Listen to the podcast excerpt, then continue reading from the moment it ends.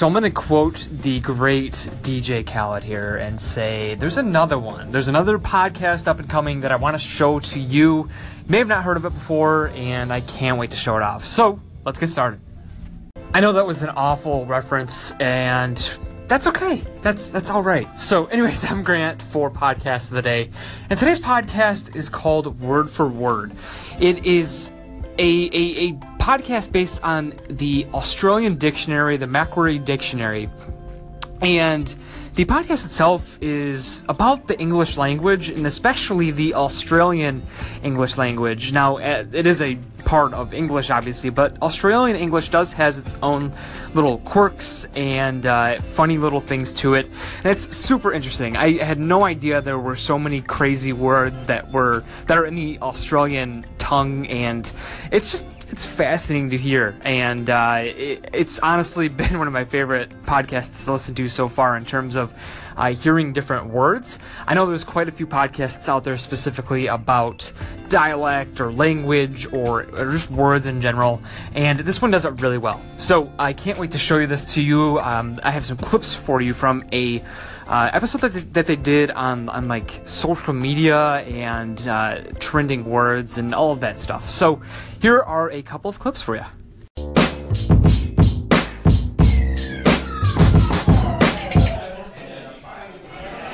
I'm at the Games Den. It's Thursday night, games night. A bunch of groups have gathered here to play board games and role playing games. So I am coming along to ask about favourite words. What are you guys playing first? Dungeons and Dragons. Okay. So do you need to get me up to speed to where we are in this game, or is that literally impossible? We've been press ganged into a pirate ship. My favourite word is syzygy. I believe syzygy is an alignment of the planets. I guess because it's such an oddly spelt word, uh, it has no vowels. It's S Y Z Y G Y. The word is obstreperous. I love the word because it sounds really funny, but it also um, holds its meaning in the way that you say it. The Dungeon Master's scary. I don't want to interrupt him. He's looking very stern. Hang on. Dungeon Master, um, can you stop being scary for a I just wanted to interrupt you really quickly to ask uh, if you have a favourite word. Yes, singularity. It's like time travel related stuff. Is that right? Singularity is a encompassing term. It can also be used for wormhole and other things. Defenestration means when someone pushes someone out of a window. defenestration. Oh my god, that was the last word. Somebody just beat you to it. It actually originated in the 1500s in Germany as just like an angry letter between two lords. He came up with the word and he kind of mashed a bit of Latin and French and stuff. And he's like, yeah, it's a word to show off how educated he was. subtle. Because in its spelling it is itself subtle. And I don't think there's a word for a word that personifies itself. going to add up yours now because I have zero. Susurration. So I first discovered the word in a Terry Pratchett book, and the way they describe it in the book is it's the sound that the trees make. I would say it's probably moist. My friend, you stand alone. I kind of like that it makes people's skin crawl. I love it. Uh, fenestrated. Do you know what? That's the third time I've heard. Well, actually, I heard defenestrated. So what's fenestrated? You're right. Defenestrated is what I was thinking Yes. of. You guys are a violent bunch.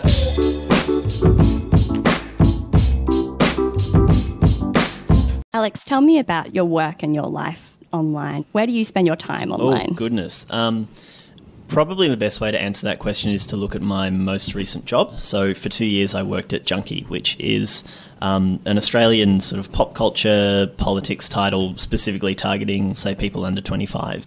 Basically, my job consisted of just taking anything that was current or anything that was trending and filtering out all the crap and presenting what was, I guess, vital in a way that people could understand and didn't have to. Um, so they didn't have to do that filtering Yes, themselves. exactly. It, it got very easy to recognize when something on the internet was only going to last for another couple of days or whether something would go a bit wider and then eventually you would hear your mum talking about it or using that word. Yeah, Yeah, when your mum's dropping like on fleek, it's here, it's it landed, it's well, that, that- arrived. no, that means it's dead. Pause for definition. On fleek means on point or excellent. And also, ouch, on behalf of my mum. a lot of what we consider internet slang has origins in African American vernacular English or in LGBT and drag circles. Uh, so things like on fleek, bae, lit, fire. I, I sound so ridiculous. The thing most of them have in common is that they were often used for a pretty long time uh, and then they were picked up and to an extent co opted by white teenagers. Um, and then further co-opted by brands, by the media, And by- spills out of the US into other countries. yeah, and by the time we get it, it's sort of been stripped of its origins. I remember So there were a couple clips. I hope you enjoyed. I know I did, and I actually get to speak with the creator behind it, or at least one of the main people behind it, and that is Kate Sherrington. Uh, and unfortunately, we had to do some some crazy call stuff, considering she is based in Australia, and I'm based in the U.S. We had to pretty much call each other at opposite times of the day. So she was on at like seven in the morning, and I had to get on at like six in the evening or something along those lines. So um, I appreciated her her effort, and uh, it was a great interview. So here is the interview in its entirety. I'm uh, Kate Sherrington.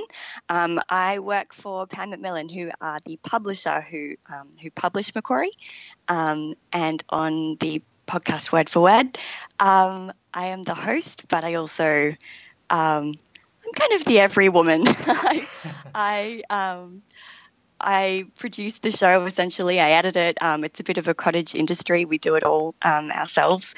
And I'm not a, you know, I'm not a lexicographer. I um, am not, not a linguist, though I am a word lover. Um, so I'm kind of that that voice in the show. Um, I'm sort of trying to substitute myself for the audience as someone who doesn't necessarily um, know all the nitty gritty of this stuff, and I'm trying to get it out of the the editors who are just um, treasure troves of, of knowledge about language. How did you get started with this podcast and this whole uh, this whole show? Um, so the publisher sort of proposed it to me. Um, someone had given her the idea to do it. I think um, I think The Allusionist. I don't know if you've heard that show, um, but that was the sort of inspiration for for doing it. She thought, you know, um, we know stuff about words. We could make a cool podcast about words.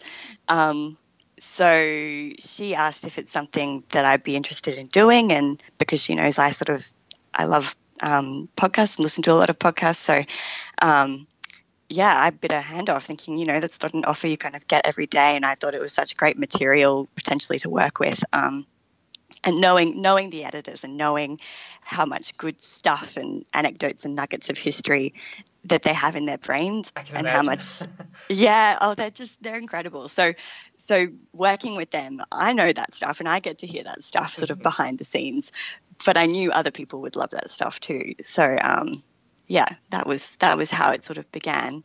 Um, and then it was a matter of um, yeah figuring figuring out how to actually make it um, which was probably the harder part but Right. yeah we got there That sounds really fun, to be honest. I've, I've always been a fan of learning words and their origins and how they came to be. So I, I feel like that's a super cool gig. yeah, I so it's super fun for me. Yeah, That's awesome. Um, I feel like every time I sit down with them, I'm just I just get to like you know learn cool stuff, and not just the editors, but like the guests we have on. Um, you know, it's it's great. It's lovely to just be able to um, kind of consume, you know, their knowledge. Um, yeah, it's wonderful. Sure. And so, um, the first season, what have you uh, learned throughout the process? I mean, did you were you familiar with podcasts before you got into this, or was it sort of a going from the ground up type deal? Um, I guess a little of both. Like I listen, I actually I write a newsletter about podcasts um, called The Audit, where I Oh yeah. Yep. I, I do it with my sister and I recommend podcasts. Um, so I listen to a ton, like a like a serious ton of, of podcasts, and have been for, for years. Like well, probably a few too many, to be honest with you. Um, it's very time consuming.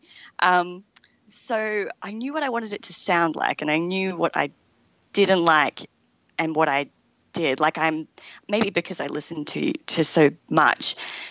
I hate when shows are really. Um, I guess no, I don't. I don't hate it. There's always a time and a place, but it's. Um, I prefer something to sound, you know, edited and um, sort of uh, a bit tighter. Like there's rather than sort of um, a loose, rambling kind of um, something longer. I wanted it to be 20 minutes. I wanted it to feel structured into segments. Um, I wanted to use sound and music a little bit to, you know, I didn't want to do anything too flashy, but I wanted it to feel um, sort of produced in a way. Of course. Um, so that I kind of knew how I wanted it to sound, but knowing knowing what you want it to be is there's a huge gulf, obviously, between being able then to achieve that. So um, that was that was probably the hardest part was learning the kind of production um, uh, elements of it, and and I'm still massively on a on a learning curve with that. Like, you know, I still I, I still hear everything that's wrong with with what I record, um, but but yeah, I think we um, we figured it out, and the rest of the team as well is sort of um, getting a bit more um, involved now in that production aspect of it. So we're um, so I've got some some backup now, which is good. Oh, that's Um, awesome. Yeah, yeah, yeah.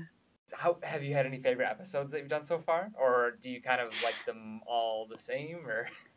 Um, good question. It's been a little while since we finished season one, so I'm sort of think, sort of thinking back on it. Um, I loved the the internet words um, episode just because I love talking about internet slang and language online. Um, just because it's so like funny and weird, and it um, changes all the time, and I, I like how it's sort of like an insider community who like comes up with this language, and um, when you learn how to use it, you kind of you're in. You know what I mean? Right. um, there's yeah, I loved all of that. We talked about emoji and um, all kinds of stuff, and I also um, I also had a chat with a romance um, writer and editor, which was very funny, where they talked about the the language of um, of writing romance novels um, and the sort of tricks of the trade, um, which was also also great. Um, but I love the um, I think I love the word histories um, the best, probably. Um, when Sue kind of um, Sue Butler is the longtime editor of the dictionary, um, and she will tell the story behind a particular word or phrase. So in the very first episode, she explains the um, the origins of the word bloke, which um, I'm sure you guys would know that word in your parts, but it's much more common here. Um, and sort of compares it to the word guy, which we've also um, adopted here through kind of American English um, coming into Australian English. So um, yeah, I just I love those those little histories, those mini sort of potted histories. That's awesome. I and with I feel like with words, it's so. I don't want to say common, but it's definitely something you can dive into with a ton of words. Is just figure out. Yeah. history. So that's that's. yeah, we've got a lot of material to. although you know, word yeah, word history is like they're a funny thing because um, there are a lot of. Well, this is what I've learned through the course of like talking to the editors that um, a lot of the stories we think we know be- behind a web we don't actually know. You know, the folk etymologies are so um, so common where people come up with a story that sort of feels feels right and that feels like it should explain that word but often the answer is more like origins unknown shrug i'm not sure. Um, and learning to be kind of comfortable with that um, is a is a tricky thing. People don't really like not knowing the answer you know? Right. um, but but we do our best we do our best. Now your podcast focuses on is it just Australian English then? Um, well, yeah, technically it is, but um, I mean, obviously we have an enormous amount of crossover with with other world course, Englishes, um, and we like to talk about um, language in general. You know, so I think it's very accessible for um, through anyone. You don't necessarily have to be um, Australian to to kind of appreciate it. Um, although for some of the histories and stuff, you know, it helps because we do have kind of a crazy, roiling mix of influences here. Like, you know, the British sort of brought English here.